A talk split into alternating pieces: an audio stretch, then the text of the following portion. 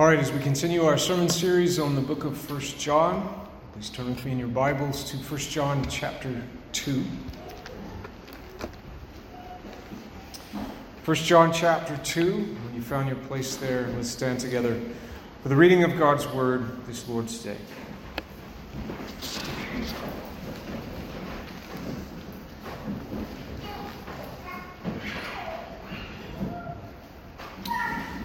Let us pray. God, our Heavenly Father, Jesus Christ, the Son, O Holy Spirit, one God, we pray now speak to your church by this, your word, to strengthen us, Lord, in ways in which only you can foresee we shall need to be strengthened.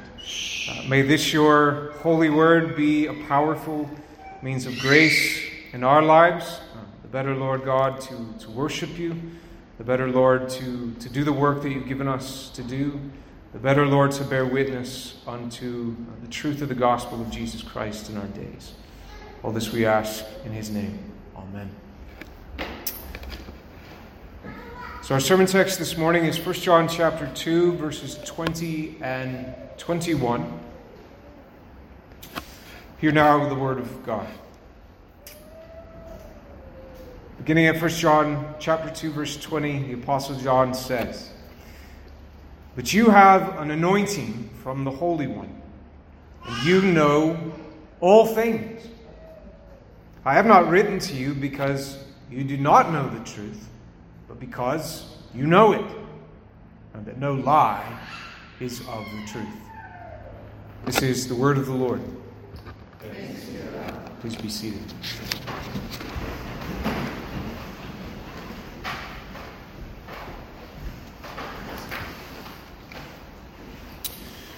Jesus of Nazareth once sat upon the Mount of Olives, overlooking the city of Jerusalem. In just a matter of days, he would be dead, being nailed to the cross, having laid down his life for the salvation of his church. As he sat upon the Mount of Olives, his disciples came to him, John among them, to ask him questions about the last days. They wanted to know when the temple in Jerusalem would be destroyed and what would be the sign of the Lord's glorious return and the end of the age. And Jesus' answer to their questions is known now as the Olivet Discourse, which you can find in Matthew chapter 24. As for when these things would come to pass, Jesus had little to share with his disciples. He said, Not even the angels in heaven were privileged to know that. But he did describe to them in some detail uh, the world of the last days, describing it as a world full of trouble. He spoke of famines, and plagues, and of earthquakes, of wars, and rumors of wars in the earth. And he said, These are but the beginning of sorrows. He went on to speak of persecution of his disciples, Christians in the world. And he warned his disciples on the mountain of deceivers. As a matter of fact, this is the first thing that Jesus speaks of in the Olivet discourse. The first words that come out of his mouth in verse 4 are these He says, Take heed that no one deceives you. For many will come in my name, saying, I am the Christ, and will deceive many. And then later in the Olivet Discourse, verse 24, Jesus takes up this theme again and says there these words. He says, For false Christs and false prophets will rise and show great signs and wonders to deceive, if possible, even the elect. So there's two things that, that you hear in, in that line. One, the deception of the last days will be a great deception. A great deception, like the deception of the serpent in the garden. It will be subtle and yet powerfully seductive.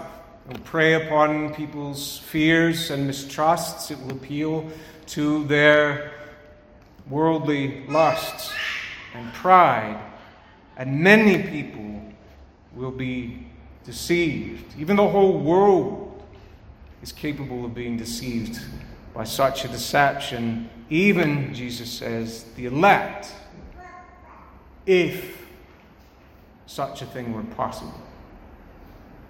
And that's the other thing that you, you hear in this line. But that is not possible.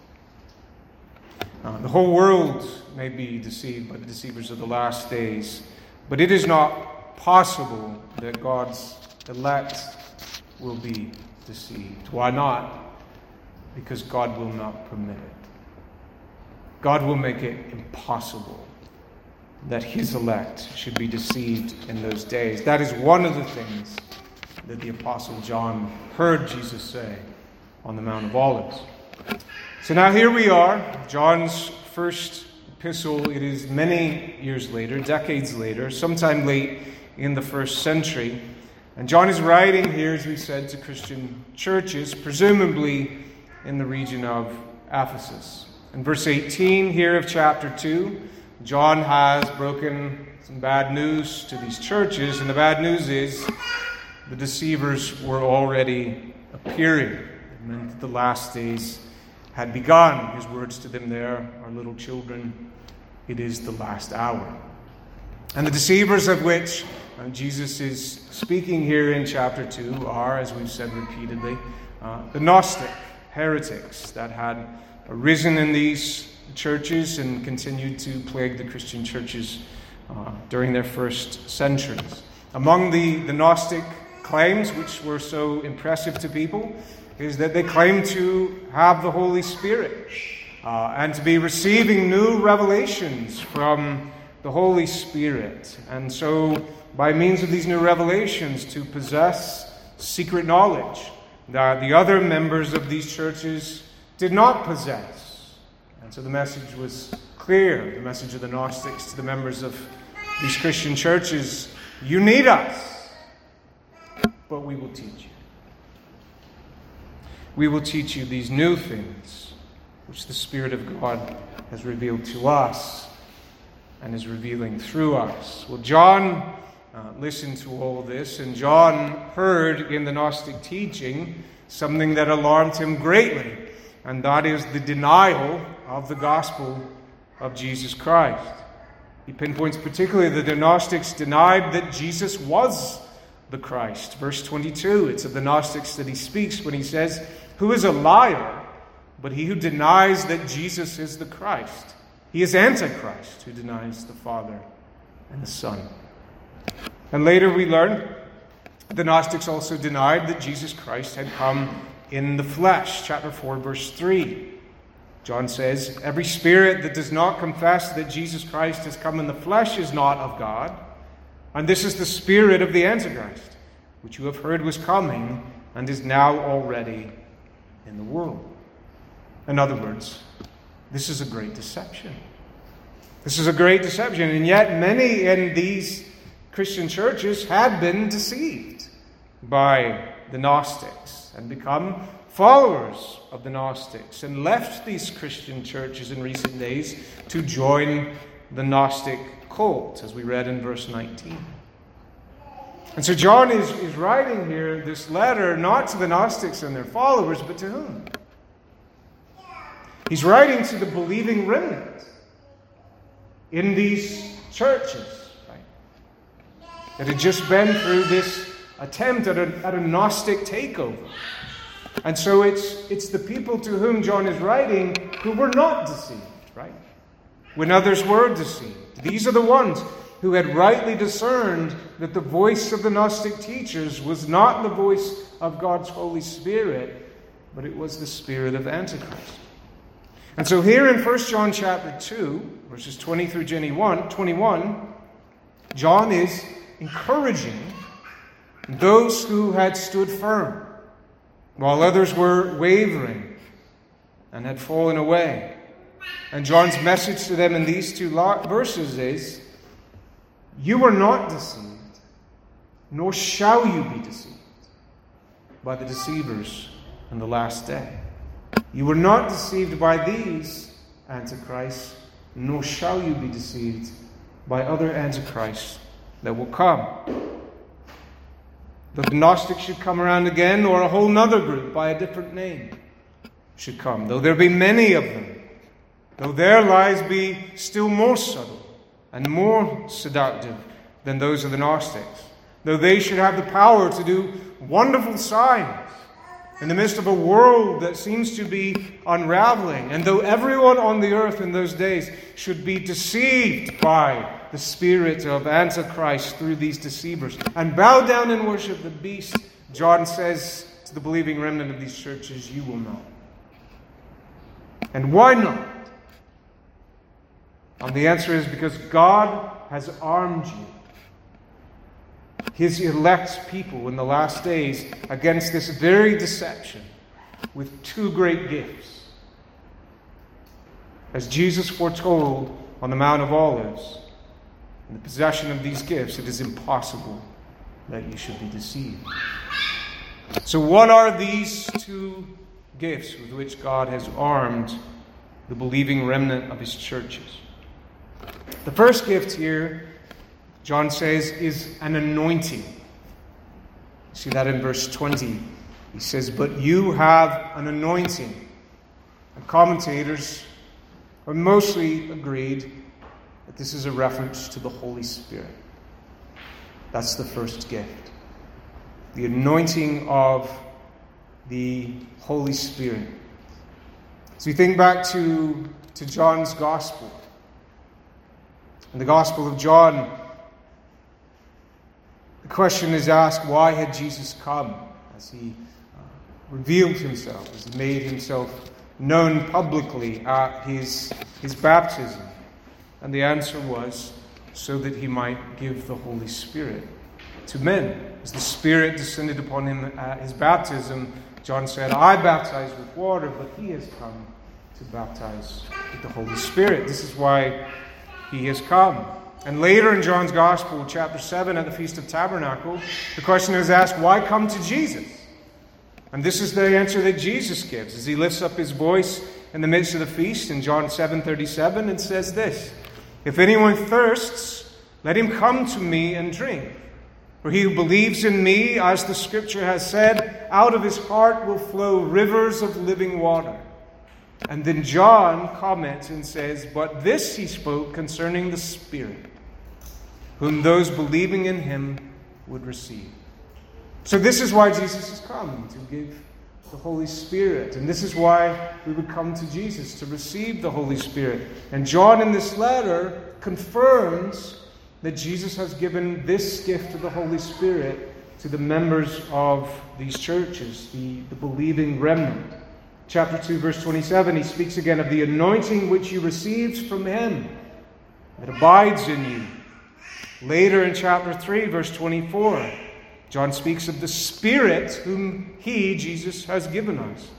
And then finally, in chapter 4, verse 13, John declares he has given us of his Spirit. This is why Jesus has come. We have come to Jesus, and this is what Jesus has given to us. So we look now at, at the first line there in verse 20 and just sort of parse this thing um, to make sure that you understand what John is saying here. You see there, he speaks of, of you. This is second person in the Greek, it's plural.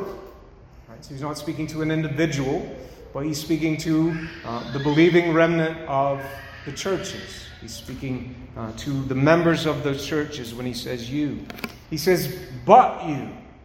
But is translation of uh, the Greek kai, could also be translated and, but all the English translators prefer but here, and rightly so, because what John is saying is he's looking back at the, the Gnostics and their claims, and he's saying, not them, but you. As he speaks to the believing remnant of these Christian churches, he says, But you have. That's in the present tense. It's a present reality. Not you may, not you will, but you do. You, you have something and continue to have it. It is something which comes from the Holy One, which is God, God the Father, and through God the Son. What you have, what you possess, is God's gift to you. what he has given to you and you have received from him. And this gift, John says, is an anointing. So start there. So, what is an anointing? Well, an anointing is, was in the ancient world, a, uh, a ceremony, uh, a ritual involving oil, uh, where oil was ceremoniously, ritually poured upon someone's head. And what did that anointing with oil signify? It signified God's blessing, it signified God's favor, and sometimes it signified God's choice. This is my, my choice, the one who I have favored, that I am anointing, that I will bless. That's what's signified by an anointing with oil. So we think of King David here. When God had chosen the youngest of Jesse's sons to be king, he sent Samuel to anoint him with oil. The message was clear God has chosen you, David, to be king over Israel. Among the promises made to, to David later in the Davidic covenant was that David would be the father of a line of kings, and that somewhere down the line, uh, a son, a Davidic son, would come forth who would deliver the Israelites from their enemies. And that coming one was known to the Jews as the anointed one, the Messiah, or in Greek, the Christ. And so when, when Jesus Christ in the first century comes forth to, to declare himself, to make himself known publicly as his ministry uh, begins at his baptism, we expect an anointing to, to signify that, this is indeed God's Son and God's choice. And we get it. But it's not an anointing with oil from the hand of John the Baptist. It's an anointing with the Holy Spirit from the hand of Jesus' Father in heaven. Matthew 3:16 says, Behold, the heavens were opened to him, and he saw the Spirit of God descending like a dove and alighting upon him. And suddenly a voice came from heaven saying, This is my beloved Son, in whom I am well pleased. My choice, the anointed one. Jesus understood his anointing in this way that he was anointed not with oil, but with the Holy Spirit. The synagogue of Nazareth in Luke chapter 4. It says that Jesus was handed the book of the prophet Isaiah, and he opened the book to what we now know as Isaiah 61. Found the place where it was written thus quote, The Spirit of the Lord is upon me, because he has anointed me to preach the gospel to the poor. He has sent me to heal the brokenhearted, to proclaim the liberty to the captives and the recovery of sight to the blind, to set at liberty those who are oppressed, to proclaim the acceptable year of the Lord. And then Jesus closed the book, gave it back to the attendant, and sat down. The eyes of all who were in the synagogue were fixed on him, and Jesus began to say to them, Today this scripture is fulfilled in your hearing. I am that anointed one anointed by my Father with the Holy Spirit. That's how Jesus understood his anointing, and that's how Jesus' church understood his anointing, that he had been anointed with the Holy Spirit. The church prays in Acts chapter 4 to, to God, to God the Father. They speak of Jesus this way as your holy servant Jesus, whom you anointed. Your anointed one. And then later in Peter's speech to the household of Cornelius. Peter declares this concerning Jesus that God anointed Jesus of Nazareth with the Holy Spirit and with power. So Jesus is preeminently the anointed one, God's choice, God's favored one, his son, and he has anointed him with the Holy Spirit. Now, we trace then a line, or John traces a line in verse 20 from Jesus' anointing to the anointing of the Christians in these churches, the believing remnant. Jesus is, in verse 22, the Christ, the Christos, is that in Greek. The Gnostics, however, are the anti Christoi. But then there's another reference to this uh, Christ word group, and that is this word anointing. Jesus is the Christ, the anointed one. The Gnostics are the anti Christoi, but you Christians, you have a chrisma, an anointing. How so? In that Jesus Christ has anointed you with the same Holy Spirit by which he was anointed of your Father.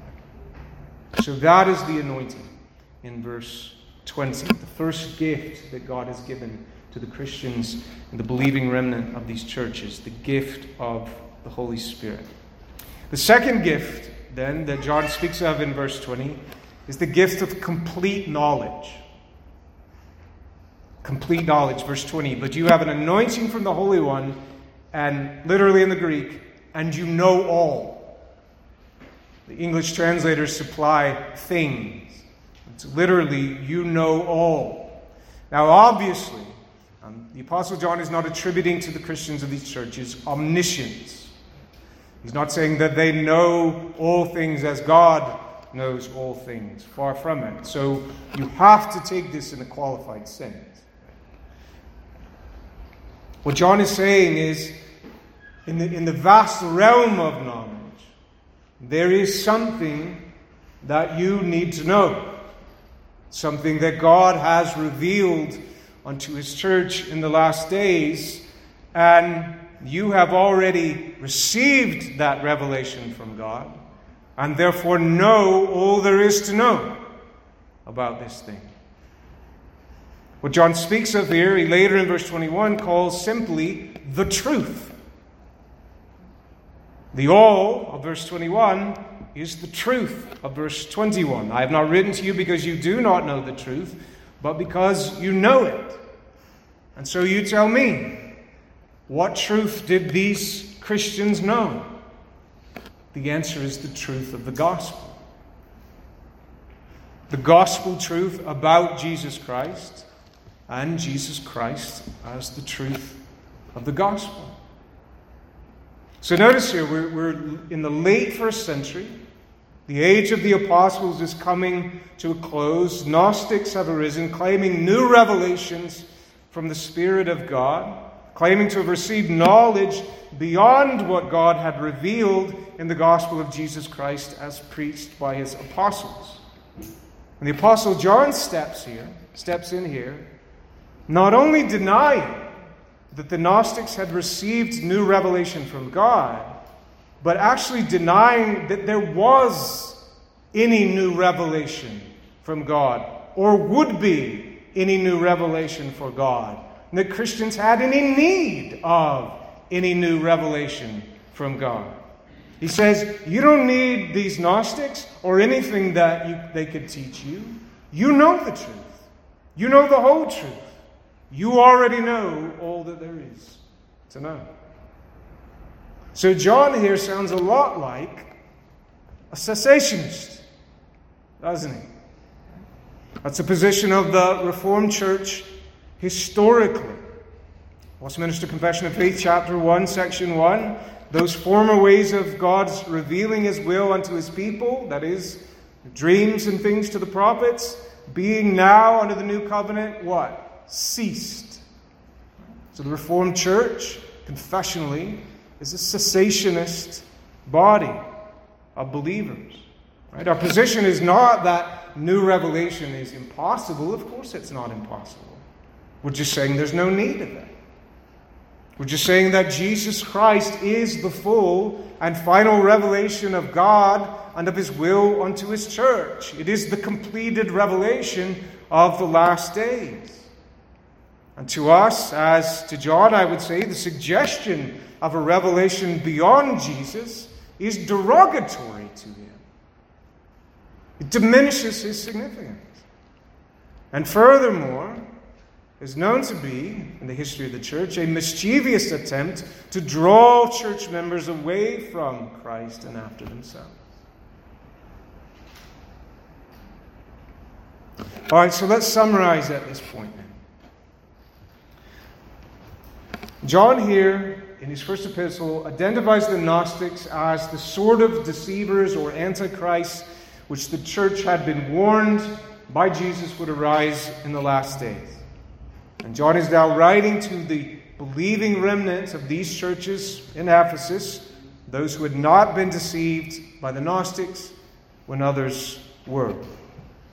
And John's explanation to them goes like this You have not been deceived because of God's two gifts to you.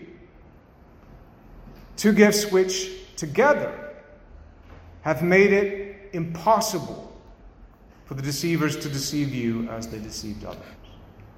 I particularly emphasize the two gifts working in tandem. First, you have the truth of the gospel of Jesus Christ, that is, as preached by Christ's apostles. And the truth is, as you know, that the Christ has come in the flesh. True humanity of the Christ. You know that Jesus of Nazareth is the Christ, the Son of the living God incarnate. And you know, as you have been taught in the beginning, that Jesus, the Christ, died and shed his blood on the cross for us to cleanse us of our sins. You also know, according to the gospel as preached by the apostles, that Jesus is risen again and lives on as our advocate before his Father in heaven. And that even now and forevermore, Jesus intercedes for us as our high priest, having obtained God's forgiveness and therein our eternal peace. You have that gift from God, the truth of the gospel. But you also have the anointing of the Holy Spirit, the second gift. So notice here, there were those in the churches, these churches, who were deceived. And those who were deceived by the Gnostics also at one point had the truth. The true gospel had been preached to them as well as to these others. And yet, in time, they fell away. So, what did they lack? The answer is conviction. They lacked conviction, and particularly the conviction of the Holy Spirit. The Holy Spirit is given to God's elect along with the gospel to convict them or to convince them of the truth of the gospel in a way that only the Holy Spirit can. And so they had come to know that these things were true. That Jesus truly is the Christ. We know that He is. And that we are truly His people for whom He died. We know that we are because the Spirit bears witness with our spirit that we are God's children. We know truly that we are cleansed by the blood that Jesus shed for us outside the walls of Jerusalem so long ago. And we know as truly that we have peace with God through Him. So here's the question Christians, what is the ministry of the Holy Spirit? Jesus tells us, He told His disciples in the farewell discourse in John 15 26. He said this When the Helper comes, that's the Spirit, whom I shall send to you from the Father. You have received the anointing from the Holy One, right? When the Helper comes, whom I shall send to you from the Father, the Spirit of truth. Okay, you see the see where we are? Who proceeds from the Father, he will what? Testify of me. That's the ministry of the Holy Spirit. To testify of Jesus. The ministry of the Holy Spirit is not to guide you Christians to the best deals at the best garage sales in town. You hear people talk like that? Like Christian people? And I suppose they think they're giving glory to God when they say things like that. But there's a problem with, with talking like that, and there's a problem with, with thinking like that. What people seem to, to think, Christian people, a lot of them, is that whenever they have a decision to make in life, no matter how pedestrian, that that when they come to a decision and they feel good about the decision that they're making, and especially when things seems to go well, that that was the Holy Spirit. That was the Holy Spirit. that was guiding me, that was speaking to me, that was showing me what was the, the right thing to do in that, in that moment. That instead of going down the road here, I would have missed that garage sale. I went to this garage sale and I saw that house, and I don't know, I just, my heart was warmed, and I went in, and sure enough, it was this great deal. And that was the Holy Spirit. I'm asking you, is that a biblical concept? Do we ever see the Holy Spirit doing anything like that in Scripture? That doesn't come from the Bible. It doesn't come from the Reformed Church. Do you know where it comes from? It comes from the charismatic. At least in these days. Charismatic movement had a lot of influence upon a lot of denominations, including, I'm afraid, Reformed Presbyterian denominations sometimes. What is the ministry of the Holy Spirit? The ministry of the Holy Spirit is to bear witness to Christ in our hearts so that we should not doubt him here in our hearts, no matter what is going on out there in the world. That's the ministry of the Spirit. And if that doesn't seem like an important enough ministry for the Holy Spirit, then, then you underestimate the greatness of the deception in the last days and what will become of those who are deceived. And there will be many. The Apostle John shows us in 1 John 2 20 through 21 that armed with these two gifts, truth of the gospel and the Holy Spirit, the deceivers of the last day will find God's elect impossible to deceive. As God's elect, no matter what signs the false Christs and false prophets can perform and do perform, and what else they say that may be agreeable and appealing to the flesh. All that God's elect will be able to, to hear when they listen to these men is men denying what they, God's elect, very well know to be true, which is the truth of the gospel of Jesus Christ, their Savior and their Lord. And they will know while others don't know, they will know that not only is what they are hearing a lie, but importantly, that such a great lie cannot come from a place of truth. And notice that, that that is the force of John's words at the end of verse 21.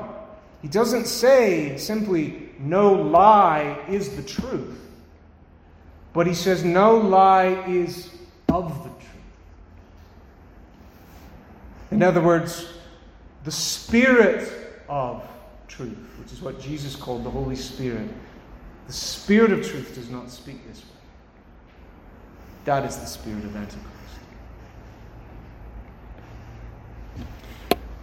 So, in conclusion this morning, I'll say again, I think I've mentioned this before. it, it is ironic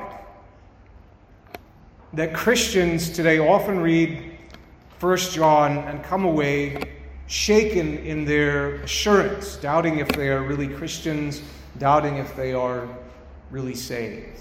You get that a lot. I'm not saying there's not a place for self examination in John's first epistle. There is. I'm just saying it's obvious that that was not John's purpose. John's purpose is quite the opposite. His purpose is to assure Christians these Christians and other Christians, particularly under the pressures of the last days, that they truly are Christians and that they have the Holy Spirit and that they cannot be shaken. What John says in this epistle, he says to churches. He's speaking here to churches, and particularly churches that believe that Jesus is the Christ who has come in the flesh Churches that confess their sins before God and at the same time know themselves to be cleansed by the blood of God's Son. Churches whose members love each other according to Christ's new commandment, as their Lord loved them. And furthermore, Christians that are standing firm in their faith in the midst of a troubled world full of lies, even as others waver and fall away. That's who John is speaking to. And and am I wrong to think in that, that John is addressing himself to churches like ours? Haynes Creek Church, don't be shaken, be strengthened by this epistle, because I think it's addressed to you. We think back to Jesus on the Mount of Olives. The question his disciples asked him concerning the last days How long? How long till these things come to pass? The fall of the temple, return of the Lord in glory, the end of the age. I can't tell you. Jesus didn't tell his disciples on the Mount of Olives. There has been no rev- new revelation on this point since then. We don't know when these things will be. But what will the world be like as we wait for the end? Christ's return at the end. We did say something about that. He said the world would be troubled. Among the troubles that he mentioned were plagues. So let's reflect on our, our COVID experience. Right? What's, the, what's the old world word for a pandemic? It's a plague. Right? And in the history of plagues, and there have been many, COVID was not a particularly bad one. And yet, it brought our society to a halt, didn't it? And people became unglued. Now, imagine all sorts of troubles at once plagues, famines, earthquakes, and wars, and, and rumors of wars, like all the alarms going off in society, and all the alarms going off in people's nervous systems. And in the, in the midst of a moment like that, the deceivers including deceivers arising in our churches who are not at first recognized as such, with powerful speakers, with powerful rhetoric, and are capable of doing marvelous signs that we should wonder at their power, and whose message is unbelievably seductive. And as this is, is taking place, the hearts of, of men everywhere are growing cold, and lawlessness abounds, and it is becoming increasingly costly to be a Christian. And there's a great falling away. And people are leaving the church in, in droves right at the moment when another Christ like Savior appears. If we stand fast in our faith, then John knows and we know why we do and what it means. Namely, that we are God's elect. That Jesus Christ died for us and that we have an anointing from Him. So take comfort in that. That even if the Antichrist himself should come in our time and deceive the whole world, we will not be deceived. We shall prove to be impossible to deceive. Not only because we know the truth and that it is the whole truth, but we also know that we know Him who is the truth. And that is God's gift to us. And the explanation for both the patience and the perseverance of the saints. Shall we pray?